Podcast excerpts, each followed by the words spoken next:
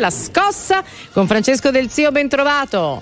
Buongiorno, meno male che ci sono io a riportarvi alle cose serie della vita. Eh, bello guaglione, e non è una metafora.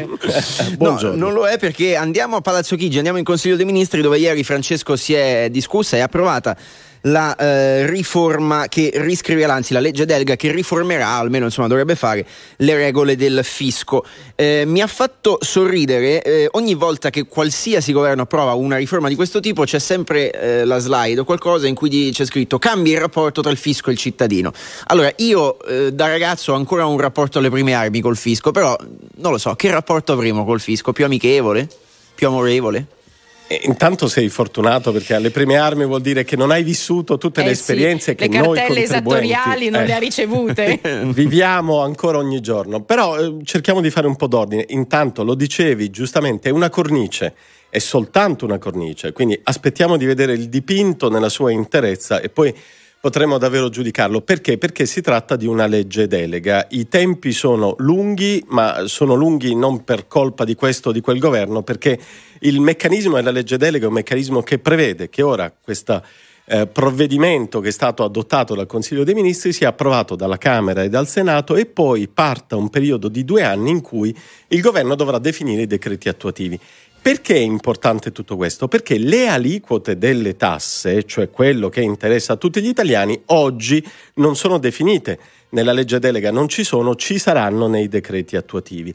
Quindi possiamo commentare solo i principi. Stando ai principi, credo che questa legge delega riscontri il favore di molti italiani, perché eh, in estrema sintesi prevede un obiettivo di riduzione delle tasse progressivo che dovrebbe riguardare finalmente tutti, quindi non solo i lavoratori autonomi che sono stati premiati negli ultimi anni dalla flat tax, ma anche i lavoratori dipendenti, ma anche gli imprenditori attraverso la riduzione dell'IRES e l'eliminazione dell'IRAP. Quindi in teoria, o meglio, come obiettivo meno tasse per tutti, e un altro grande obiettivo è quello che dicevi tu, Luigi, ovvero un sistema molto più semplice che magari ci aiuti anche, eh, non dico a fare a meno dei commercialisti, categoria che amiamo tutti, ma eh, a poter avere un rapporto più diretto con il fisco.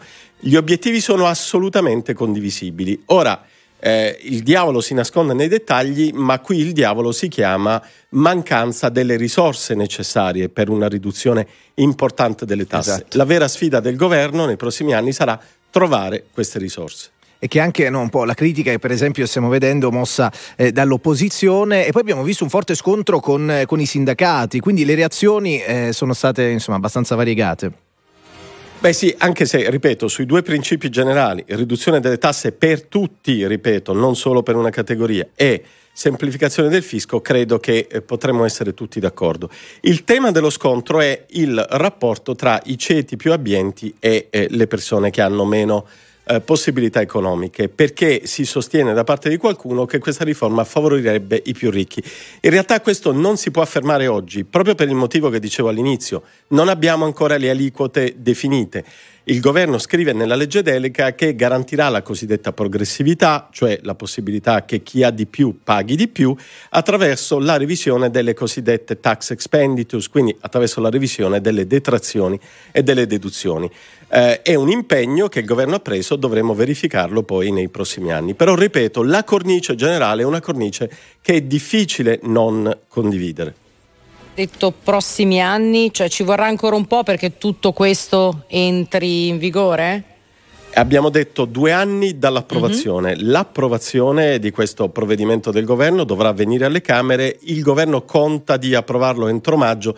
Più realisticamente dovrebbe riuscire ad approvarlo entro l'estate, prima della, della pausa eh, agostana di Ferragosto. Quindi i famosi due anni scatteranno probabilmente dall'estate di quest'anno. Ancora abbiamo tempo, però ripeto, finalmente vengono sanciti dei principi che possono dare qualche speranza in più a tutti noi, con la pazienza però sacrosanta ancora dei contribuenti italiani di dover aspettare. Quindi ho più o meno due anni, se non ho capito male, per spostare dei capitali. No, no. Beh, o No? per farli rientrare. Eh, esatto. Francesco, un- una domanda, tu hai parlato di, di progressività, poi però sui giornali leggiamo flat tax, come si conciliano le due cose?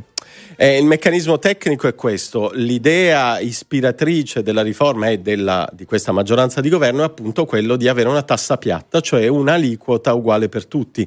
Non sarà possibile subito, l'obiettivo è di farlo entro cinque anni a fine legislatura. Quando tu hai una tassa piatta per tutti puoi garantire che chi ha di più paghi di più attraverso il meccanismo delle detrazioni e delle deduzioni, cioè consentendo a chi è più povero di detrarre o di dedurre molto molto di più di chi è più ricco.